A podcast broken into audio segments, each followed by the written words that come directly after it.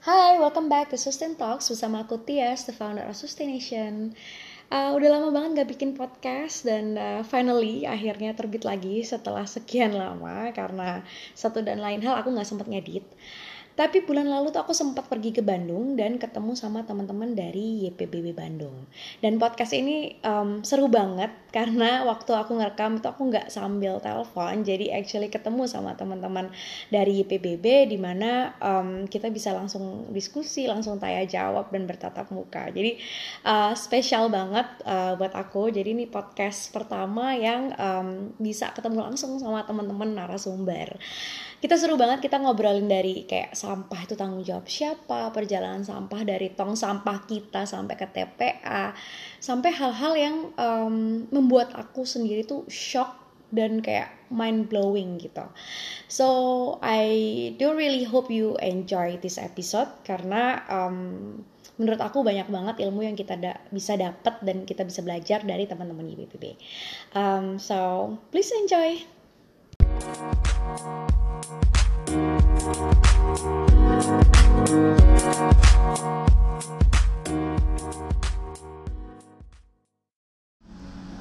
semua, kembali lagi di podcast Suits and Talks. Hari ini uh, seru banget karena aku nggak sendirian, ditemenin langsung. Kalau biasanya aku interview lewat telepon, hari ini ketemuan langsung sama narasumber kece. Yeah. Ada siapa di sini? Ada ada siapa? Ada Eliza. Oke, saya Eliza. Terus ada satu lagi. Saya Yobel. Ya, Eliza dan Yobel ini dari YPBB teman-teman. Yeah. Pasti ada beberapa yang tahu tentang YPBB, tapi ada juga yang mungkin yang belum uh, tahu tentang YPBB. Jadi sebenarnya apa sih YPBB? Ya, YPBB Bel. singkatannya adalah Yayasan Pengembangan Biosains dan Bioteknologi. Jadi intinya kita yayasan non profit profesional yang mendampingi uh, perubahan di bidang lingkungan hidup secara umumnya. Tapi di kurang lebih 5 sampai 6 tahun terakhir uh, kita lebih banyak fokus di zero waste. Walaupun memang sebenarnya gerakannya sendiri oleh PBB di zero waste itu udah mulai dari 2000 sebelum lebih gajah meledak lah 2005-an lah. Gitu. Kurang lebih gitulah ya PBB keren banget. Soalnya kan sering banget nih kalau misalnya teman-teman ngefollow Instagramnya at YPPB Bandung. Bandung ya. Itu banyak banget info-info yang menarik ya edukasi-edukasi yang menarik tentang permasalahan sampah-sampah ini. Tapi sebenarnya mungkin banyak orang yang nggak tahu nih soal sampah ini. Mungkin ada banyak yang tahu tentang isu-isu zero waste yang tentang uh, sedotan stainless gitu ya. Hmm. tapi banyak sebenarnya yang belum tahu sebenarnya kalau kita buang sampah nih ke tong sampah depan rumah kita atau uh, ya ke mana gitu ya ke tempat umum gitu sebenarnya sampah ini bakalan ke mana sih uh, kita tuh banyak gitu yang nggak tahu ada yang uh, dijemput sama orang uh, perumahannya gitu ya mm -hmm. ke tukang sampah perumahannya ada yang macam-macam sih ada yang dari dinas yeah. ada yang apa ya emang mungkin mereka nggak bayar iuran sehingga sampahnya itu jadi dikubur buang uh, dibuang sendiri hmm. jadi dikubur dibuang sungai. ke sungai atau dibakar gitu jadi sebenarnya sebenarnya legalnya praktis leg praktis legalnya itu sebenarnya sampah waktu dibuang itu diapain sih sama pemerintah atau gimana gitu wajibnya sebenarnya gimana sih aturannya kalau atur aturan sih udah pasti harusnya dibawa ke tempat pembuangan akhir ya hmm, yang TPA. kita kenal TPA atau hmm. landfill kerennya sih Keren tapi masalahnya kan di kita pengumpulannya ini loh yang berantakan yeah. karena harusnya kan pemerintah mensupport sebagai layanan publik. Kalau lu ke negara-negara lain, kalau di Belanda itu kan ada jelas gitu siapa yang ngumpulin, siapa yang ngangkut, hmm. ada kejelasan gitu. Kalau hmm. sekarang yang jelas pemerintah kota mengangkut dari TPS ke TPA itu, itu udah clear. TPS ke TPA. Nah, ya. dari rumah-rumah ini.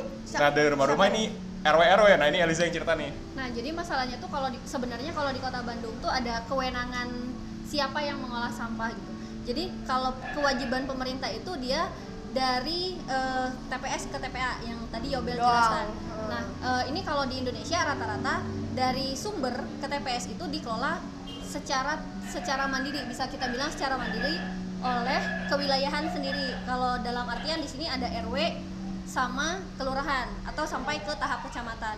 Jadi memang kalau di Kota Bandung uh, dari RW RW itu sendiri di mana uh, petugas RW itu adalah petugas yang direkrut mandiri oleh uh, RW-nya sendiri gitu. Hmm. Gitu sih. Tapi kalau misalnya si petugas RW-nya ini nggak mau ngurusin sampah, berarti nggak ada pengangkutan dong? Bukan nggak mau ya, mereka tuh karena satu mereka tuh biasanya terpaksa milih opsi itu. gue pernah ketemu yang model D3 dia petugas sampah tuh atau ada yang pernah S1 rasanya walaupun bukan Serius, S1 kasihan yang banget. bukan S1 yang benar-benar top gimana gitu ya tapi ya satu lah gitu secara title Eh, jadi mereka ini adalah pekerjaan-pekerjaan yang terpaksa diambil oleh orang-orang agar bisa hidup gitu. Padahal ini kan layanan publik. Kalau layanan publik di peraturan kita punya peraturan pemerintahan daerah di situ jelas layanan lingkungan hidup itu salah satu layanan dasar. Eh, dan salah satunya ada pengelolaan sampah. Nah tapi kalau kayak gitu layanan dasar tapi tidak mendasar sistemnya gimana coba? Jadi jadi bisa dibilang di Indonesia tuh kita nggak punya sistem persampahan yang mengatur dari hulu sampai hilirnya gitu. Jadi memang kayak di Indonesia tuh cuma dari TPS ke, ke TPA aja yang diurus. Dari sumbernya tuh kita nggak tahu gimana yang penting ada dari TPS ada Tapi di dari TPS dari segi peraturannya sendiri juga emang nggak mewajibkan ya pemerintah dari si dari si RW RW rumah-rumah ini ke ke ke TPS tuh nggak ada yang mewajibkan peraturan. kalau di undang-undang nasional itu nggak ada. Nggak nggak nggak sedetail itu maksudnya. Dan memang wajar karena level nasional jadi kewenangannya yang diatur broad yang makronya. Iya, iya, nah masalahnya di pemdanya nggak punya keberanian atau mungkin pemahaman ya soal bahwa itu tuh perlu diatur. Iya. Gitu. Jadi eh, makanya kalau lihat di daerah-daerah suka beda-beda. Ada yang dinas kebersihan dan pertamanan. Nah, ya, ya. ada yang dinas eh, pengelola kayak di Bandung dinas Pengelolaan sampah. pengelolaan sampah. Ya tepatnya sih bukan pengelolaan sampah ya. Justru di Indonesia mirisnya judulnya jadi kebersihan. Iya. seolah-olah pengelolaan sampah itu cuma kebersihan padahal kebersihan itu cuma salah satu aspek visual dari pengelolaan sampah. Berarti jadi kasihan banget dong. Kayak kemarin kan terakhir eh, terakhir yang berita yang dari PBB kan ada eh, petugas kebersihan yang meninggal kan ya gara-gara di karena ketusuk sate ya ketusuk sate. Berarti sebenarnya itu mereka misalnya si bapak ini meninggal karena voluntarily work atau terpaksa gitu. Karena bukan oke. bukan pekerjaan yang iya harusnya di hire sama pemerintah gitu kan. Iya enggak. Jadi eh, beliau tuh eh, mungkin saya akan nyeritain tentang beliau sedikit ya. Jadi beliau tuh salah satu petugas taman yang ngurus taman di RW 09. Jadi direkrut eh, secara sukarela oleh RW-nya. Jadi bukan dari pemerintah, tapi dari sebenarnya RW juga pemerintah, tapi ini tuh lebih kayak gimana ya? Jadi sub pemerintah gitu dan digajinya oleh mandiri oleh RW, bukan dari kas APBD pemerintah gitu. Nah, Berarti masing-masing RW bisa beda-beda ya iuran warga kan? Realnya Bisa. beda, Realnya realnya beda. Tapi kalau di Bandung tuh sangat terbantu dengan adanya PIPPK. PPK. Hmm. Jadi eh, itu kalau kasusnya di Bandung mungkin kalau di da- di daerah daerah lain ada kebijakan pendanaan sendiri. Nah, kalau di Kota Bandung rata-rata dari iuran warga dan ada dari PP, PIPPK itu gitu. PIPPK adalah lupa apa ya Google ya Google baiklah. PIPPK Kota Bandung. Oke, baik. Oke, oke. Terus lanjutkan eh, cerita yang tadi tentang Bapak. Oke, jadi bapak itu sebenarnya eh, apa ya bisa dibilang kayak yang miris gitu, meninggal eh, seolah-olah karena tusukan sate. Jadi beliau eh, dari dari sumber nganter ngantar sampah ke TPS, kemudian ketika di TPS tuh beliau eh, buk- nendang nendang bungkusan kecil geser kali yang ya? kegeser. Jadi eh, ternyata yang di dalamnya tuh tusukan sate gitu. Kemudian setelah seminggu kejadian tersebut besoknya beli eh besoknya beliau demam dan besoknya lagi di diagnosa bahwa Tetanus. tetanus stadium 3 Hmm. jam 9 suntik tetanus kalau nggak salah dan jam 11 nya beliau meninggal ngeri banget ya Cepet banget. iya padahal beliau sebelumnya tuh sangat eh, kalau dibilang eh, alhamdulillah sehat ya sehat walafiat gitu. tapi karena tusukan sate dengan dalam artian ya sampahnya tidak terkelola dengan baik dan akhirnya menimbulkan berdampak kehilangan nyawa orang lain gitu sih Dan itu karena voluntarily work ya. ya bisa dibilang bisa dibilang voluntary. seperti itu sih Agak miris sih, itu kayak high risk job kan. Maksudnya resiko Low paid pekerjaan yang yang iya yang yang gede banget tapi dan mengorbankan nyawa bisa bisa taruhannya Oh, iya. itu nyawa gitu tapi eh, paymentnya juga biasa aja kan maksudnya Bukan biasa aja. ya, itu tuh under kecil banget kasih tahu ya aja Allah. kasih tahu aja Ber- berapa sih kalau boleh tahu Oke, jadi kalau di Bandung tuh 500 rata-rata ya, 500 ribu itu udah gede. Saya per bulan per per bulan. bulan Per bulan itu tuh di luar biaya eh, beliau kalau ke TPS tuh bayar. Jadi kadang-kadang ada TPS liar ya. Ini Oh. tidak semuanya tapi rata-rata ada yang sekali angkut satu gerobak tuh bayar 25.000 ribu. oke Jadi- gerobak yang kuning itu kan ya Iya, iya, ditarik tarik oke. ya. Jadi itu tuh 300.000 ribu di luar semuanya all in. Rata-rata 300.000 ribu lah, 300 sampai 500 berarti kalau misalnya 300 ribu dipotong 25 ribu tadi dia per gerobak per gerobak Per hari. per ini per ngangkut per Ngangkut. ngangkut ke TPS Iya, tapi kalau misalnya kayak per hari dia dapat satu gerobak gitu ya, nanti per hari keluar dua puluh ribu dong. iya jadi gitu. Lo habis dong Nah uangnya. itu, jadi maksudnya emang ini tuh adalah pekerjaan yang menurut saya miris ya. Jadi dalam apa ya kayak yang 300 ribu belum biaya transport, makan dan yang lain-lain itu tuh nggak ketutup dengan gaji yang ini. Gitu. Gak ada asuransi. Nggak ada asuransi yang paling parah. Jadi memang keselamatan kerja mereka itu tidak sebanding dengan resi dengan apa yang mereka kerjakan. Dan apa yang mereka dapat? Iya uangnya. benar, benar banget. Aduh ini parah banget sih. Itu teman-teman makanya kenapa kita harus mengelola sampah dari rumah biar kita tuh nggak nyusahin orang-orang yang hidupnya sebenarnya udah susah sedih. Dan ini tuh kayak aku soalnya pernah denger juga waktu itu teman-teman ada yang cerita ke aku. Aku belum pernah sih ke Bantar Gebang tapi ada yang pernah cerita ke Bantar Gebang. Terus itu kayak banyak gitu orang-orang yang ketusuk sama eh, ya, jarum suntik gitu. Oh, iya, yang sampah-sampah medis itu banyak banget di Bantar Gebang. Itu padahal kan harusnya. Itu ilegal kan sampah medis harusnya nggak di TPA kan harusnya kan di Iya, Seharusnya. seharusnya. Dulu dulu aku pernah nemu di salah satu rumah sakit Bandung depannya ada kayak model TPS gitu. Ah. Tapi itu 2010-an, 2009-an kayaknya.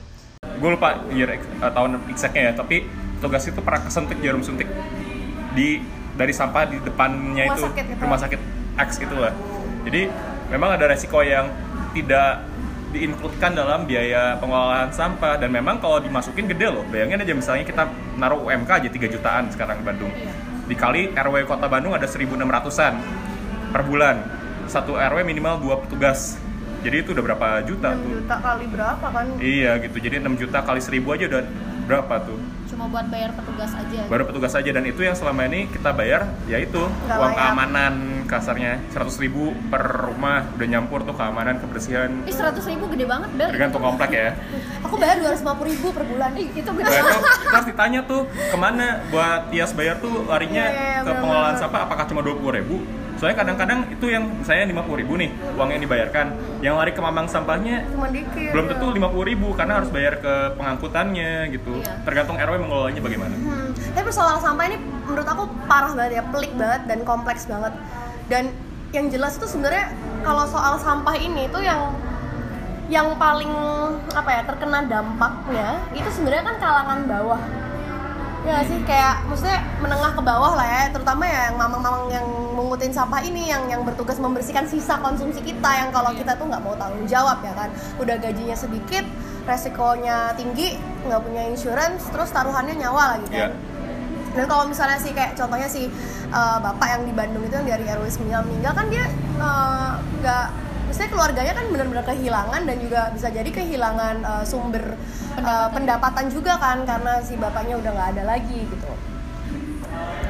Nah, em, gimana ya kalau menurut Yobel sama Eliza ini supaya zero waste ini tuh isu zero waste yang lagi ngetren ini ya kan? Itu nggak cuma nggak cuma tentang sedotan plastik karena kalau misalnya kamu ngelihat itu ya iklan gitu di Instagram dan segala macam, sekarang tuh kayak company-company besar juga mereka tuh malah jadi ini nih ladang bisnis kayak malah jualan sedotan stainless steel merek mereka Iya. sendiri.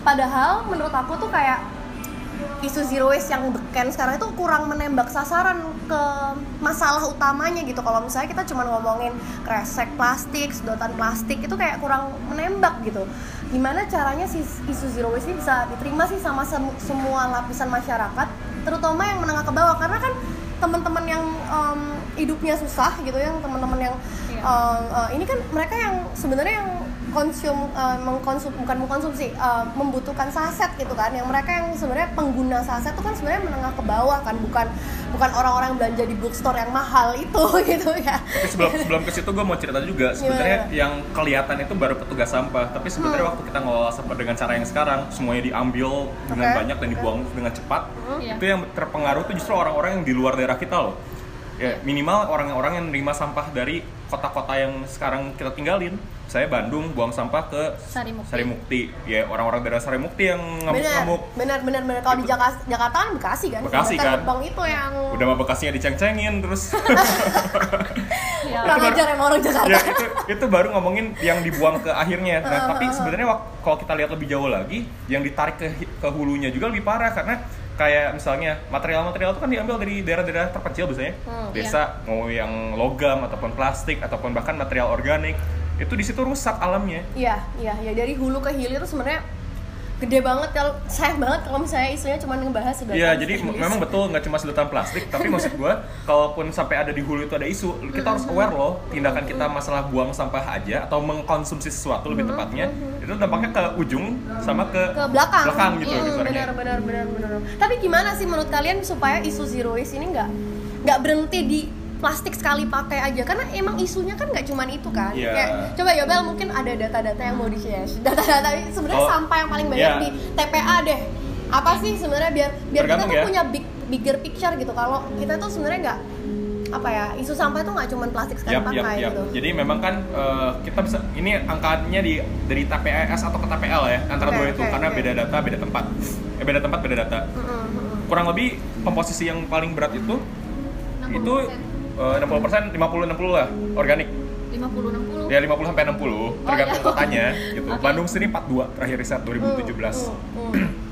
Tapi itu nggak ada yang ngomong, nggak ada yang Iya, keluar-keluar.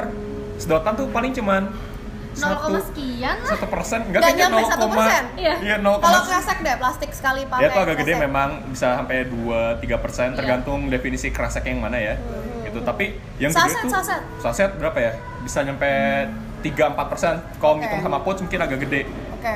Gitu. oke. Boy all in all mungkin plastik sekali pakai max 10 persen.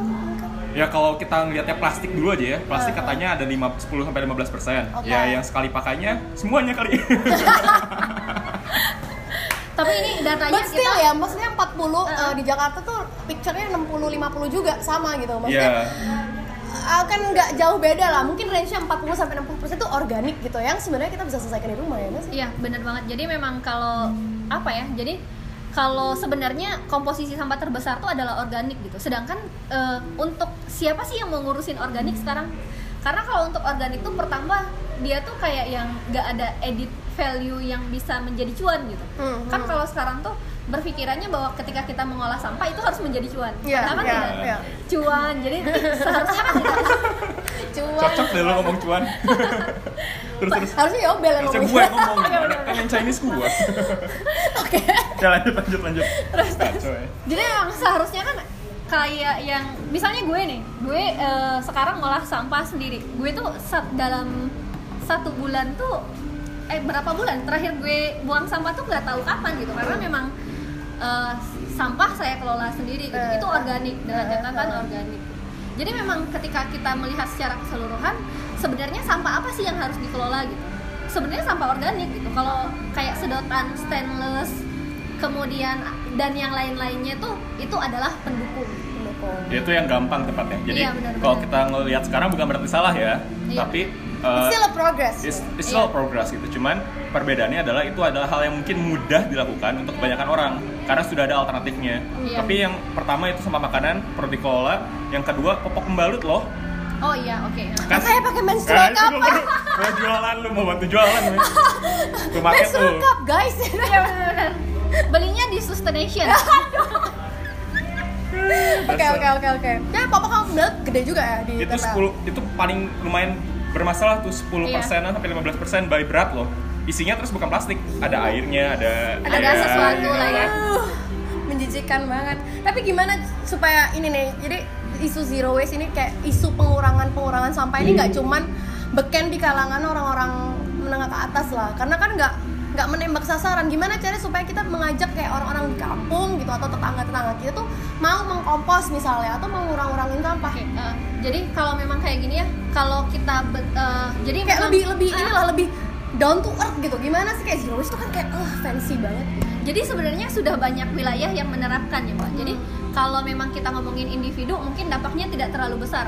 Cuma kalau kita ngomongin secara komunitas, kita karena memang kita penerapannya di Kota Bandung, jadi misalnya kayak RW 09 Sukaluyu itu tuh mereka sudah secara tidak langsung sudah menerapkan zero waste gitu. Hmm. Jadi memang eh, kita yang pertama ngebangun komunitas dulu nih. Jadi di sana kan ada RW, RW itu bisa kita bilang komunitas juga nggak boleh. Jadi ada komunitas di situ mereka eh, kayak yang memanfaatkan segala sesuatu yang ada eh, ke RW itu lagi. Hmm. Jadi misalnya mereka ngebangun komposter, kemudian ada sosialisasi yang dibangun oleh komunitas itu sendiri.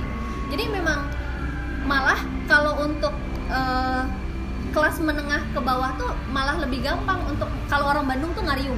Hmm. jadi ketika ngariung kemudian kita diskusi dan yang lain-lain itu eh, insya Allah akan bisa gitu Jadi sebenarnya bisa ya, tapi ini nih banyak banget pertanyaan. Jadi ketika kita ngomongin pengurangan sampah, ya kan?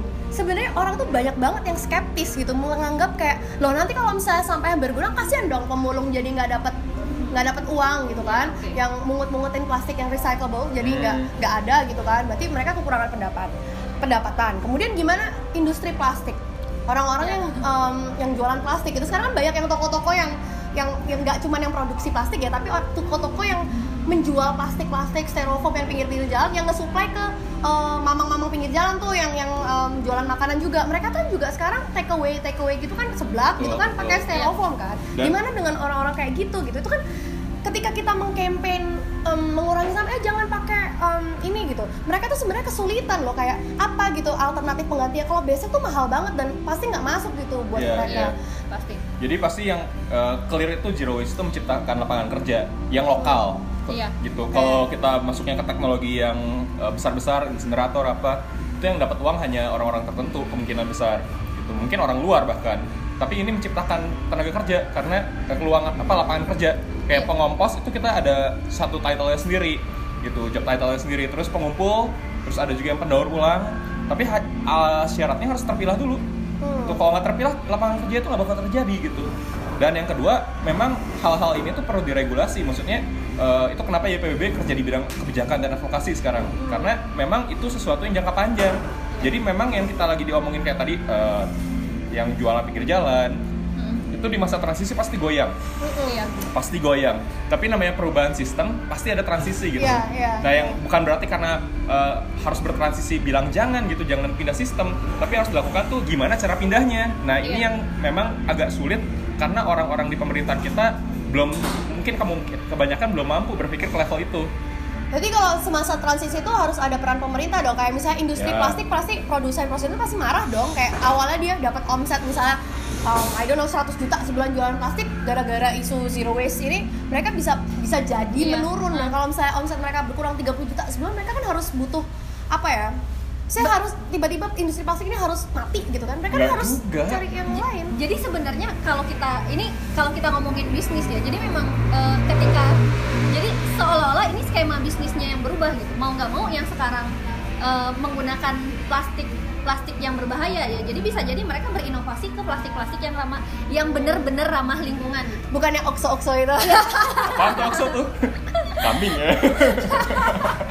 jadi Oke, jadi oke. memang maksudnya ketika misalnya kita kayak berubah dari dulu angkot ke go go go go itu Uh-uh. jadi maksudnya memang ya ada skema bisnis yang berubah gitu dan menciptakan yang pasti akan menciptakan Lapangan pekerjaan pekerjaan, baru. yang baru juga gitu jadi memang eh, setiap industri ya harus bersiap untuk perubahan Yap, yang itu dan terus gue harus ngomong dengan jelas juga bahwa plastik itu yang di industri plastik petrochemicals maupun yang di corporate besar itu kan globally packaging itu 30% Mm-mm. market lu tuh masih ada yang lain jadi kalau lu Ya, ya, lu ketakutan kehilangan market lu egois banget sih kasarnya gitu karena market lu 70% yang lain tuh banyak gitu dan lu Contohnya apa Bel market yang lain? Biar kebayang. pasti kan lu gayung iya nggak sih terus Benar, benar, benar, mobil lah pesawat nggak pakai plastik apa jadinya Benar, gitu benar, benar, benar. tapi maksud gua But still loh, kalau misalnya gue business owner ya 30% itu still kayak gede ya banget pasti. makanya tapi maksud gue lu harus lihat dari pendapatan mereka juga dong selama ini lu berpuluh-puluh Ya. tahun udah berapa triliun gila But namanya kapitalis pasti nggak mau ngurangin profit ya kan? Pasti. gua, gua,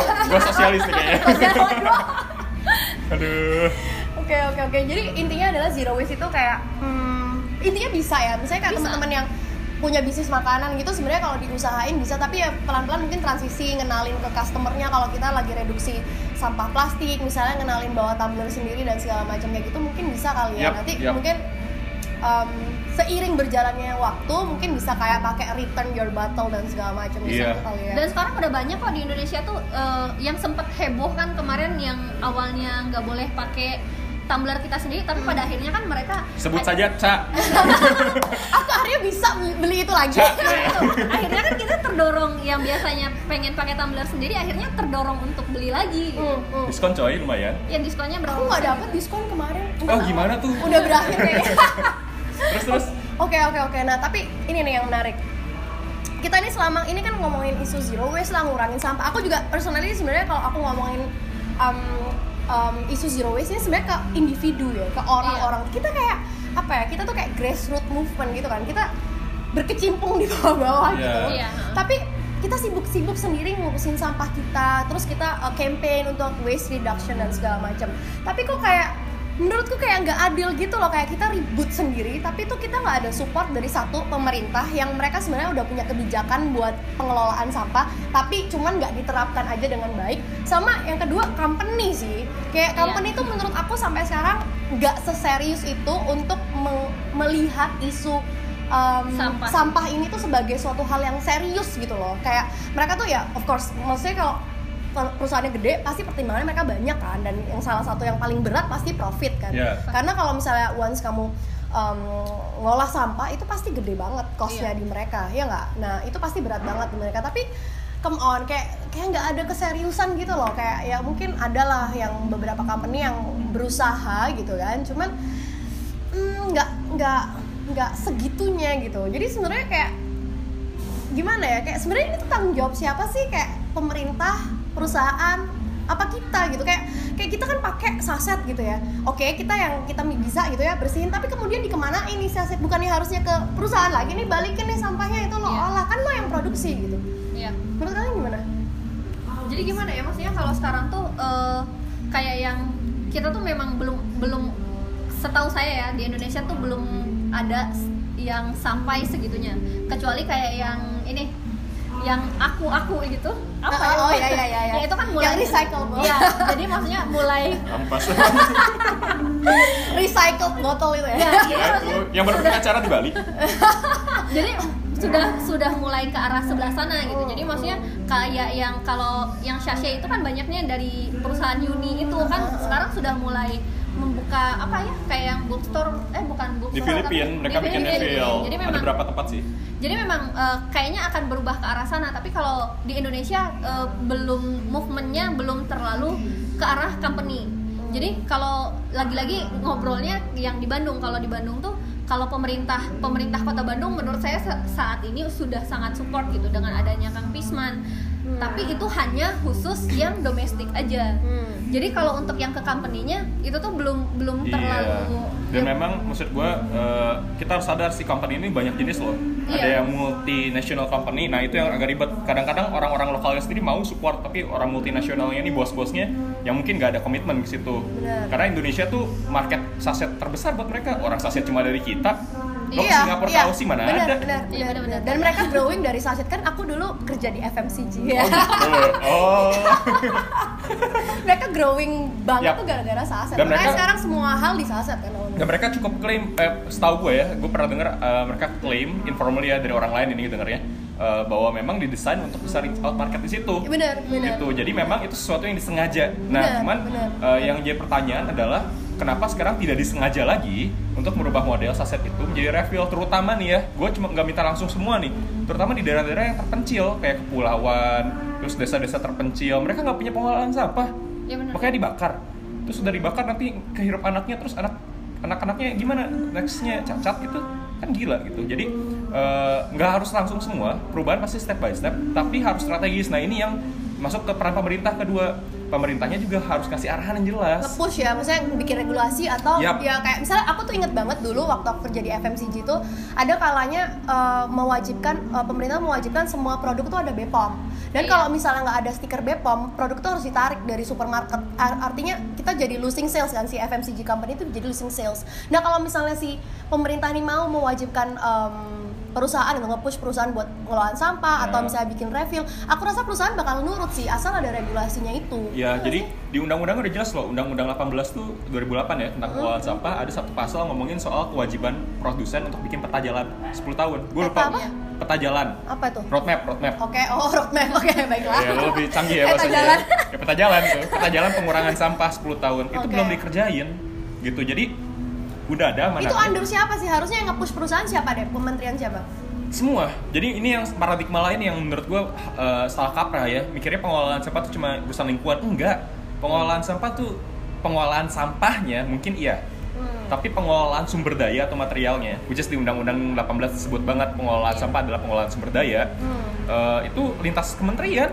Seharusnya. nggak bisa cuma satu dinas nggak bisa dinas kebersihan aja gitu tapi ada dinas perindustrian perdagangan yang mereka mungkin belum ngeh bahwa itu ada peran mereka di situ juga Hmm, coba iya. lihat di kementerian-kementerian kebijakan di kementerian perindustrian tuh disasetin justru lucunya Iya sih. gue pernah denger tahun lalu beras saset Iya iya iya iya benar benar. ya kan Eh, jadi sekarang pemerintah ngeluarin ini loh. eh, aku tuh pernah baca di Twitter jadi botol air mineral gitu. Iya pernah benar. pernah lihat Iya. nggak sih? Iya lihat lihat parah banget. beritanya. Oh. jadi itu tuh uh, ada segmentasi pemerintah yang perlu diurus juga tuh nah Mungkin baru masyarakat tuh perannya itu banyak banget rudukan sama banyak kementerian jadinya malah nggak keurus sama semua kementerian itu karena nggak ada yang benar-benar in charge satu orang satu departemen ada yang sih sekarang yang Oh ya, mencoba siapa? leading itu bapak uh, nggak Kemenkomar Oke, oke. Ya, oh yang ya mereka kan Kemenkomar sekarang leading di isu sampah khususnya sampah plastik ke laut. Iya. Tapi mungkin kapasitas kayak capacity mereka di situ buat orang yang paham isunya itu nggak ada. benar benar Jadi mereka mencoba lead dari apa yang mereka tahu. Yang mereka tahu ya teknologi. Orang ditawarin teknologi sama yang dagang-dagang gitu kan. Tapi bukan berarti mereka salah menurut gua. Tapi karena mereka nggak tahu, Nggak ada yang ngasih tahu. ya, ya. Dan Iya, itu yang bisa menurut jadi. gua peran masyarakat di situ. Lo ngomong kalau misalnya emang itu salah gitu. Kalau merugikan, ya lo ngomong. Kalau nggak ngomong nggak mana tahu gitu. Lo nyalahin kayak gini. Ada anak kecil pegang pisau, terus dia bikin berdarah dirinya sendiri. Lah itu anak tahu pisau bikin bahaya Hmm. sama dengan sekarang opsi-opsi teknologi ataupun eh, apa alternatif yang keluar okso-oksoan Okso-oksoan. ya itu mungkin karena ketidaktahuan Bakar-bakaran. bakar-bakaran sate kurban kan mau kurbanan Iya iya iya iya. iya. Benar sih, Gitu. benar sih. Tapi menarik sih. Jadi intinya kayak pem- em, si masyarakat mesti mesti ngelola sampahnya, mesti milah-milahin dari rumah, mesti bikin komposter ya kan. Dari pemerintah harus ngepush si perusahaan supaya mereka bikin peta jalan, Peta jalan. peta jalan pengurangan uh, sampah dari mereka dari company eh, masing-masing company gitu Yap. dari masing-masing perusahaan ya kan. Sayang banget aja nggak jalan gitu Iya. jalan. Dan Gimana sih caranya biar kita bisa nge-push nih? Iya, apa yang bisa kita lakukan? Pasti ada step-stepnya kalau misalnya kita nggak bekerja di yayasan kayak YPPB gitu kan Ya, gimana pasti. caranya secara individu kita nge-push pemerintah yang supaya pasti. Lo nggak harus kerja di EPBB buat ngurusin sampah. Iya Gitu, jelas. itu- itu tapi kita clear gitu. kita nge-push perusahaan sama pemerintah nih gimana sih biar ikutan gitu jadi kita nggak ngelola sampah sendiri nih gitu pertama lo bisa nge-tag orang-orang yang tepat Gitu. baiklah Iya, lo Instagram, aja Instagram. Instagram ya. Bahwa itu itu Caca itu kan iya benar Caca itu kan Gara-gara. Instagram Oke, gitu. oke. Tapi selain itu yang harus lo omongin, adalah lo dorong pemerintah lo gitu. Pemerintah daerah terutama ya, sesuai dengan kewenangan mereka gitu. Memang kalau perubahan eh, company itu di level nasional ya, kalau FMCGs gitu. Tapi yang di daerah tuh minimal kita bisa mulai dorong pemerintah untuk memilah Iya. gitu. Makanya kita punya program di PBB Zero Waste Cities yang kita punya step-step. Jadi kalau kemarin ada yang ikut Paul Yes ikut Iya, kan ya? ikut, ikut, ah. itu eh, Pak Paul Konet itu bilang bahwa dia punya 10 langkah. Iya. nah empat langkah pertamanya itu simple loh. Memilah terus mengompos mendaur ulang. Satu lagi apa ya? Gue lupa. Pokoknya empat langkah pertama itulah yang harusnya dimulai di pemerintah daerah nah enam langkah berikutnya soal industrial responsibility itu di level nasional.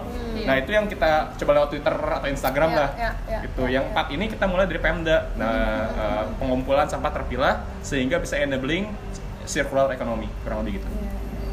Terus gimana menurut lo ini? Kayak sekarang kan banyak yang em, bikin ke pemerintah-pemerintah daerah bikin tadi kan kita ngomongnya pemerintah daerah kan Ya. kita oke kita udah nge-push dan sekarang sebenarnya eh, beberapa kota sebenarnya nge- ngeluarin perda apa plastik ya? Larangan. larangan penggunaan plastik sekali pakai ya. Kayak di Bali tuh kresek sama styrofoam kalau nggak salah tuh dilarang ya, Iya. masih dotan. Kresek, Dan tiga digugat. dan digugat ya dan digugat. Digugat oleh yang jualan. Yang jualan Iya, ya, ya. terus em, di mana? Balikpapan ya kalau nggak salah. Balikpapan ada. Balikpapan, Hmm. Bogor kalau nggak salah. Bogor Iya, akan Bogor. Bandung akan. Bandung akan. Nah menurut kalian tuh sebenarnya udah tepat belum sih pelarangan policy tentang pelarangan? Karena itu kan sebenarnya boom banget kan booming banget gitu kayak beritanya all over the place gitu kan viral gitu. Sampai digugat itu kan karena Iya, nggak iya. nah tapi menurut kalian langkah pemerintah itu Gua- udah tepat belum sih? gue coba kasih masukan gue dulu ya terus nanti Eliza mungkin nambahin. Iya. jadi eh, yang pasti pelarangan itu bukan berarti semua harus dilarang. Ya tadi gue bilang masa gayung dilarang? Gue mending apa? Simple dong logiknya. Iya, gitu benar-benar. jadi plastik yang kita musuhi sekarang tuh yang pasti sekali pakai dulu. Yang spesifik gitu. Spesifik dulu yang low hanging fruit bahasa polisinya sih gitu jadi yang mudah dulu diatur makanya kresek sedotan styrofoam Iya. gitu mungkin microbeads kalau itu relatif mudah nggak tahu juga Eh, tapi nextnya ada hal-hal yang memang sulit untuk dilarang kayak popok pembalut. Kalau dilarang gimana itu? Orang buang sampah sembarangan, buang boker sembarangan itu kan nggak lucu, nggak lucu gitu. Iya tapi itu next stepnya. Jadi yang low hanging fruit atau yang first stepnya pasti yang sekali pakai dan udah ada alternatifnya. gitu. iya. Itu yang teman-teman udah lakuin, yang diatur di pelarangan tadi kantong kresek gitu. Atau kalau Eliza ini kan jualan nih eh, sedari kini Iya. ya, alternatif alternatif Oke, ini. alternatif alternatif ini kan Susunation juga Destination juga jualan nih. Jadi ini kita lagi jualan nih. oke Tapi sedari kini setahu gue guys jangan banyak iklan nih Iya iya. Sedari kini ini kan jualan wet bag gitu yang buat eh, jual plastik-plastik lo beli ayam yang basah-basah itu kan bisa dimasukin ke situ gitu. Jadi alternatif itu yang step satu yang low hanging atau yang mudah untuk dicapai. Nah yang keduanya itu yang harus kita keluar-keluar dari sekarang tuh justru ya bukan sedotan, popok pembalut, terus sachet gitu. Karena itu mid term. Tapi yang mau gue omongin long termnya plastik itu kan bukan apa ya menghentikan produksi plastik itu satu keniscayaan. Nggak Artinya. Hmm. pada akhirnya kita harus berhenti itu kan dari SD lo diajarin itu tidak terbarukan iya gitu jadi pada akhirnya harus berhenti menggunakan plastik tapi nggak tahu kapan gitu nah kita mulai dari yang packaging single use nanti lama-lama ke produk yang single use terus mungkin yang nggak single use tapi problematik sulit didaur ulang sulit ditangani terus sampai benar-benar menuju sebisa mungkin zero waste. Bahkan puntung rokok gimana tuh redesainnya? Ya siapa tahu nanti ada inovasi puntung rokok bisa dimakan gitu kan? Kita kita nggak pernah tahu kan? Oh, gila ya. Asapnya kan diisep ya? Jadi puntungnya dimakan. Sekalian gitu. sekalian. kalian aja kalau dari Iza maaf ya para perokok ya. Oh iya benar. Jadi kalau dari aku sebenarnya untuk yang pelarangan itu langkah yang luar biasa ya. Kalau saya sangat mendukung gitu karena pertama eh, sampah spesifik ya yang dilarang itu yang tadi tiga itu styrofoam apa eh, terus sedotan dan Kantong kresek. Itu tuh kantong kresek bergagang. Kalau memang eh, yang kemarin koar-koar itu akan mengurangi pendapatan pemulung, Hmm. sejujurnya eh, saya pernah wawancara beberapa petugas kebersihan mereka tuh nggak ngambil ini gitu. Jadi tidak ada pemasukan eh, dari tiga jenis ini untuk pemulungnya sendiri gitu. Malah ini sesuatu hal yang menjadi memberatkan mereka gitu. Jadi kalau memang ada pelarangan kayak gitu ya mendukung sekali. Kemudian dan memang ada solusi dari tiga hal spesifik ini gitu. jadi dilarang kemudian nggak ada solusi kan nggak mungkin juga Terus petugas-petugas kayak jualan batagor mereka seneng loh kalau uh, orang-orang iya. bawa sendiri kemasan karena, karena mereka jadi hemat ya Jadi Iya, hemat bener. seratus ribu ya kemarin tuh itu. guys kalian bawa Iya, benar. tumbler sama kotak makan sendiri makanya. Ya lumayan beli kertas minyak buat ngebungkus sama kresek Iya. buat ngebungkus seratus ribu tuh Itu tuh. sehari. Itu Oh ya? iya Seratus ribu sehari mereka banyak jualan. banget ini yang apa sih buat eh, ngelapis kertas makanan iya Ya, yang warna coklat minyak, minyak kertas itu Oh, kertas iya. minyak, iya benar. Jadi aku ini kalau pecel lele, pecel lele di pinggir jalan, jadi aku nanya ke ibunya, Bu, eh, kan kalau aku belanja selalu bawa eh, misting sendiri. Mm-mm. Terus si ibunya tuh ngeapresiasi gitu, Neng kalau semua orang kayak gini, kayaknya ibu nggak akan ngeluarin 100 ribu sehari untuk beli sesuatu yang dibuang gitu. Sebenarnya gede banget loh itu seratus ribu juta loh lumayan loh. gede, Iya, gede banget. banget. Tapi maksudnya eh, mungkin eh, berbeda ya yang pengeluaran untuk hal itu. Tapi ibu pedagang itu bilang, Neng, eh, saya tuh beli sesuatu yang pada akhirnya akan dibuang juga gitu. Jadi kalau memang orang-orang bisa beralih, kayaknya eh, wow banget gitu. Ya. Berarti sebenarnya udah it's a huge step dan it's a good step better than nothing sih ya kan. Iya. Tapi nextnya Tapi apa? nextnya apa? Nah kalau Iya. misalnya dari teman-teman ya PBB nih si Yobel sama Iza apa sih rekomendasi kalian ke pemerintah gitu setelah ya ada policy ini dan mudah-mudahan makin banyak kota ya yang menerapkan pelarangan Iya. plastik sekali pakai. Tapi ada nggak rekomendasi teman-teman di sini buat pemerintah terus misalnya mungkin perusahaan atau si produsen plastik itu em, buat apa ya ikut serta lah kita bergerak bersama untuk menangani isu em, persampahan ini di Indonesia. Iya.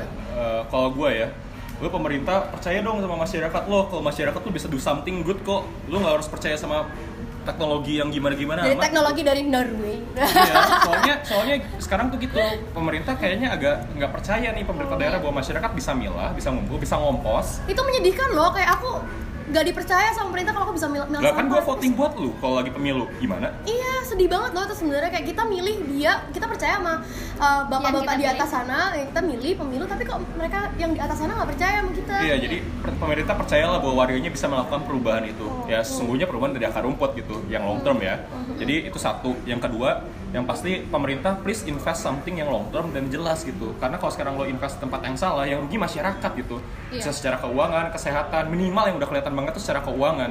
Karena kayak sekarang lo beli teknologi itu siapa yang bayar gitu ke depannya? Ya pajak lah, pajak kita.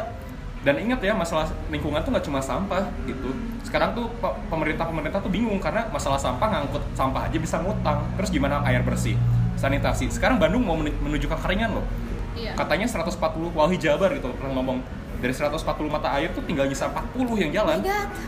jadi ini tuh kita ngomongin sampah dari kemarin tuh zero waste tuh masih jauh gitu. Kita pengen ngomongin zero hunger, terus Ya, zero ya. emission. Kita masih ngomongin sedotan, ya elah gitu. Kapan kita majunya? Itu sih. Iya sih. Eh, kalau dari gue sih mikirnya eh, kalau buat pemerintah dan perusahaan gitu. Jadi mikirnya tuh nggak cuma benefit untuk saat ini aja gitu. Kita di bumi ini bukan generasi kita aja yang akan hidup di sini gitu, tapi ada generasi kita yang akan datang, kemudian ada makhluk hidup lainnya gitu. Jadi gimana caranya eh, pemerintah dan perusahaan itu harus berinovasi biar kita tuh bisa hidup selaras dengan alam sih. Kalau kalau dari saya gitu.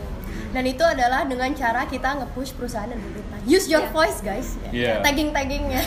Nah kalau ngetek wali kota aja berani, masa ngetek perusahaan nggak berani? Iya Iya sih. benar benar benar benar. And then actually listen sih mereka mereka ini sih soalnya kayak minggu depan itu um, perusahaan yang uni-uni itu mereka ngadain dialog gitu. Maksudnya buat R- mereka bikin RSVP Yap. gitu siapa yang mau datang gitu. Aku lihat sih undangannya tuh. Iya kan? Jadi kayak misalnya kalau misalnya kita demand something terus kita ngomong gitu, mereka sebenarnya mau dengar dan mungkin ada ruang untuk berdiskusi gitu. mungkin eh, mereka selama ini nggak melakukan sesuatu karena memang nggak dapat insight tahu dari ya kita mungkin gitu. nggak tahu dia Mm-mm. oke deh thank you Yobel Iza ini Yeay. obrolannya seru banget ya Biar rame, biar rame. nggak rame ya Biasa kan lo sendiri kasihan. Kok sedih seru banget mudah-mudahan kita bisa bertemu lagi ya yes. Thank you ya Yobel Iza semoga ilmunya bermanfaat buat teman-teman yang akan mendengarkan ini ya. amin So um, I'll see you on the next episode di Sustain Talk semoga akan uh, lebih seru lagi Bye Bye. Bye.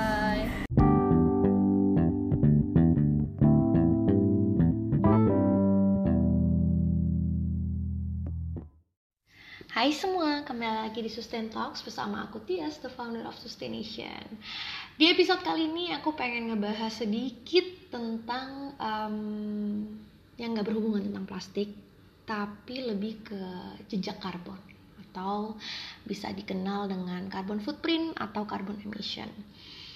Sebetulnya kalau kita baca-baca berita tentang climate change, perubahan iklim, isu-isu climate crisis itu banyak banget kata-kata tentang carbon emission atau carbon footprint ini disinggung. Tapi masalahnya kita di Indonesia ini belum banyak yang em, ngomongin nih tentang isu jejak karbon atau carbon footprint ini. Nggak tahu kenapa, mungkin karena istilahnya terlalu sulit, pemahamannya jadi em, apa ya, jadi males gitu ya untuk memahami istilah jejak karbon ini. Atau terkesan rumit mungkin karena bentuknya kayak hitung-hitungan. Atau mungkin kayak semacam apa ya? hmm, ignorant mungkin. Jadi kayak ah ya udahlah kita kalau misalnya ngehitung-hitung um, jejak karbon kita gimana caranya aku mau hidup ya kan? Ada juga mungkin yang pikiran kayak gitu. But I would tell you the hard truth about je- jejak tetangga tapi di podcast kali ini aku pengen banget ngebahas ini karena semakin sering sebuah isu itu dibahas dia akan bergulir kayak domino gitu kayak domino effect. Jadi harusnya setelah aku ngebahas ini aku berharap teman-teman yang um, dengar podcast ini bisa um, nyebarin isu ini juga ke teman sebelahnya teman sebangkunya teman kerjanya atau I don't know saudaranya gitu kayak someone you know jadi kita bisa bersama-sama mengangkat isu ini ke permukaan gitu ya jadi sebenarnya apa sih um, jejak karbon itu So jejak karbon ini sebenarnya adalah total jumlah gas rumah kaca. Jadi gas rumah kaca itu adalah gas-gas yang em, menyebabkan perubahan iklim atau pemanasan global. Em, bisa jadi gas metana, karbon dioksida, karbon monoksida yang diproduksi baik secara langsung ataupun tidak langsung dari kegiatan manusia, dari aktivitas manusia. Nah, gas-gas rumah kaca ini kemudian di em, convert gitu, dikonversi menjadi setara dengan berat gas karbon dioksida gitu. Makanya kenapa uh, namanya carbon emission ini uh, suka muncul kayak berapa ton CO2 gitu, berapa gram CO2 gitu. Itu tuh kayak satuan. Nah, angka ini tuh sebenarnya apa sih? Jadi angka CO2 ini ini menunjukkan semakin besar angkanya itu berarti kita semakin banyak um, apa ya kayak menghasilkan karbon dan akhirnya berdampak negatif terhadap bumi gitu. Jadi misalnya gini nih, satu kilogram emisi CO2 itu dihasilkan dari kegiatan uh, atau aktivitas manusia yang berbeda-beda. Misalnya naik uh, transportasi publik, kereta atau bus itu sejarak 10 sampai 12 km. Terus berpergian dengan mobil pribadi dengan jarak 5 sampai 6 km. Berpergian dengan pesawat dengan jarak 2,2 km menyalakan komputer selama 32 jam, proses produksi 5 kantong plastik, proses produksi 2 botol plastik, dan konsumsi daging sapi sebanyak 7,5 gram. Nah, jadi 1 kg emisi CO2 yang dihasilkan dari berbagai macam kegiatan yang beda-beda gitu. Jadinya apa? Jadinya jejak karbon ini memberikan gambaran kepada kita. Jadi dampak apa yang kita Jadinya apa? Jadinya jejak karbon ini memberikan sebuah gambaran kepada kita bahwa apa pun yang kita lakukan dan apa pun yang kita konsumsi itu ada dampaknya, baik langsung ataupun tidak langsung ya. Dan semakin besar uh, nilai jejak karbon atau nilai besaran emisi karbon yang kita hasilkan, maka semakin besar juga dampak negatif yang kita beri. Maka semakin besar juga dampak negatif yang kita berikan terhadap bumi kita gitu. Nah, misalnya gini nih. Um, beberapa waktu lalu aku sempat ngepost tentang sebenarnya um, berbelanja tanpa kantung plastik itu ramah lingkungan apa enggak sih? Ini aku nggak mencoba untuk discouraging ya, bukan bukan bukan mau kayak membuat nggak semangat lagi buat temen-temen yang udah belanja kantong plastik. Tapi lebih ke kayak apa ya? gini kita tahu sekarang banyak trend box stores um, bermunculan ya kan di kota-kota besar itu bagus tapi apakah kita perlu untuk belanja ke sana? Misalnya gini contohnya aku. Aku tuh bookstore terdekat dari rumahku itu kalau naik kendaraan pribadi itu 5 km Nah, kalau misalnya aku PP gitu perjalanan pulang terus pergi, itu berarti um, making trip kayak 10 km ya kan. Dan di bookstores itu biasanya nggak semua kebutuhan yang aku perlukan itu bisa dibeli. Jadi aku harus stop by somewhere else, aku harus stop di tempat lain supaya uh, aku bisa beli kebutuhan-kebutuhanku yang lain. Which is not nice ya kan, apalagi kalau aku um, bener-bener menyengajakan mampir ke satu toko di sana yang jauh banget dari rumahku. Nah kalau misalnya teman-teman rumahnya kebetulan deket sama bookstores atau misalnya bisa um, sekalian jalan misalnya ke kantor naik public transport atau ke sekolah ke kampus gitu ya it's okay gitu tapi buat aku buat making a trip like dedicate dedi making a dedicated trip to a bookstore itu itu nggak worth it banget sama carbon emission yang aku hasilkan Misalnya gini,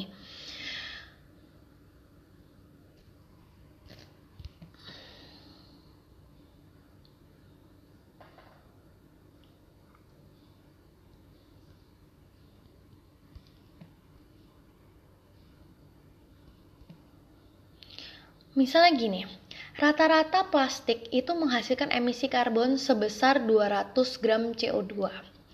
Nah, rata-rata mobil menghasilkan emisi karbon sebesar 2.300 gram CO2 per liter atau setara um, uh, dengan seri, ser, atau setara dengan 120 gram CO2 per kilometer. Nah, kalau misalnya aku naik bookstore uh, sejauh 5 km, berarti uh, PP itu 10 km.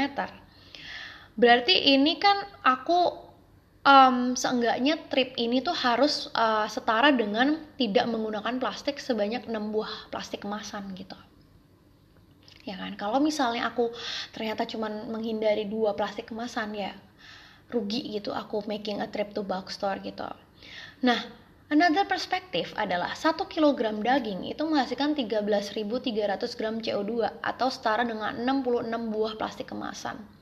I know it's a very harsh truth gitu. Karena ada mungkin sebagian orang yang mendengarkan podcast ini masih beli daging, terus ayam, terus um, protein-protein hewani lain tuh dengan usaha yang lumayan banget ya bawa-bawa kotak ke pasar, ke supermarket buat dapat daging atau ayam itu tanpa kemasan plastik atau styrofoam. Which is good. Dan aku sendiri tuh masih mm, mengkonsumsi ayam dua ekor per minggu. Tadinya aku konsumsi full ayam uh, seminggu itu uh, 5 ekor. Sekarang aku ngurangin jadi dua ekor dan aku udah um, nurunin konsumsi dagingku sekarang aku nggak makan daging merah. Tapi journey orang atau perjalanan orang itu kan beda-beda ya kan? Nggak semua orang tuh bisa kayak tiba-tiba cling besok um, jadi vegetarian gitu. Everyone has it. Setiap orang punya pace-nya masing-masing. Tapi maksudnya gini membeli daging atau ayam tanpa kemasan itu bisa jadi nggak lebih baik gitu daripada membeli protein nabati lain misalnya kayak hmm, kacang hijau atau kacang kedelai lokal atau misalnya sayur atau buah dalam uh, plastik dari segi carbon emission atau jejak karbon. Dan mungkin being a vegetarian is not for everyone gitu. Um, dan mungkin perjalanan orang tuh beda-beda gitu. Ada yang mm, gampang banget jadi vegetarian tapi ada yang ya step by step gitu kan. Dan it's okay gitu. Aku sendiri juga belum bisa ke tahap itu tapi aku trying very hard untuk um, mengurangi konsumsi uh, daging di dalam uh, makananku di uh, setiap hari gitu. Aku nggak nggak nggak bilang um, ngurangin plastik itu salah atau being a vegetarian is better than avoiding plastics enggak. Cuman ini cuman kayak aku pengen kasih perspektif baru. Kalau um, semua hal yang kita lakukan itu punya dampak. Just because we can't see the impact it doesn't mean it's not there gitu maksudnya. Jadi kayak kita makan kita um, ke sekolah kita ke kampus kita ke kantor pakai pakai pakai pilihan kendaraan yang kita pilih itu impactnya itu akan berbeda untuk masing-masing orang. Kita pilih makan ayam daripada daging merah itu udah beda. Kita pilih makan hmm, nabati dibanding hewani itu udah beda lagi. Kita pilih sayuran lokal dibanding uh, sayuran impor itu udah beda lagi. Artinya adalah apa pun yang kita lakukan dan kita konsumsi itu ada dampaknya. Key takeaways, aku pengen ngajak teman-teman, yuk kita sama-sama itu kita lebih berkesadaran terhadap apa yang kita lakukan, keputusan yang kita ambil dan apa pun yang kita konsumsi. Ya nggak perlulah kita setiap apa ya beraktivitas kita ngitung emisi karbonnya uh, segini, wah aku makan ini emisi karbonnya segitu, nggak perlu gitu. Cuman it will Cuman it would be very nice kalau masing-masing dari kita itu coba deh kita gali pengetahuan tentang jejak karbon ini. Ada namanya website uh, timeforchange.org. Di situ teman-teman bisa lihat kayak seberapa besar sih jejak karbon, emisi karbon yang kita hasilkan dalam setiap kegiatan uh, atau aktivitas manusia. Dari situ sebenarnya kita kelihatan kok mana yang um, lebih environmental friendly, lebih lebih baik untuk bumi dan dari situ kita bisa pilih choose your own fight dari mana kita mau mulai. Nggak harus semuanya nanti kita langsung overwhelm kan kayak aduh semuanya pusing terus jadi malah nggak mau ah nggak mau sulit. Tapi kita bisa mulai dari hal yang paling kita suka, yang paling kita mudah untuk lakukan gitu. Misalnya kalau yang baru mulai, um, yaudah kurangin plastik dulu, kita tolak. Oh udah bisa nih nolak plastik, oke kita sekarang ngompos gitu. Kita bikin kompos di rumah. Ah udah bosen nih, udah jago ngekompos. Oke sekarang kita waktunya ngurangin um, daging nih, ngurangin konsumsi hewani gitu nggak harus langsung nggak konsumsi sama sekali tapi pelan-pelan. Misalnya ngurangin yang tadinya setiap hari jadi lima hari dalam tujuh hari seminggu. Terus nanti berkurang jadi tiga hari. Dari tiga hari berkurang jadi satu hari. Sampai akhirnya tinggal satu kali seminggu misalnya. Dan tentunya itu nggak gampang ya. Maksudnya setiap orang punya journey-nya masing-masing. Dan mungkin tiap orang juga beda-beda waktunya. Ada yang gampang banget ada yang kayak takes one or two years depends gitu tapi maksudnya adalah yuk kita sama-sama kita um, gali pengetahuan tentang jejak karbon ini supaya kita bisa bersama-sama lebih mindful, lebih berkesadaran dalam um, bertindak. So jadi gimana um, tentang jejak karbon ini? Teman-teman ada nggak resolusi atau kayak target atau apa ya um, hal yang pengen dilakukan dalam 21 hari ke depan untuk mengurangi emisi karbon yang dihasilkan dari aktivitas kalian kesehari-harian. Let me know, um, bisa share di Instagram tentang podcast ini dan um, resolusi 21 hari kalian ke depan. I would be very happy if you tag me di @sustaination. So I guess that's all for now untuk episode ini. Mudah-mudahan berguna dan mudah-mudahan semakin banyak orang yang ngomongin tentang carbon footprint supaya ini nggak kayak angin lalu dan berita lalu aja karena menurut aku ini isu yang cukup penting untuk didiskus dalam um, pembicaraan setiap hari ya. So I'll see you in the next episode. Bye.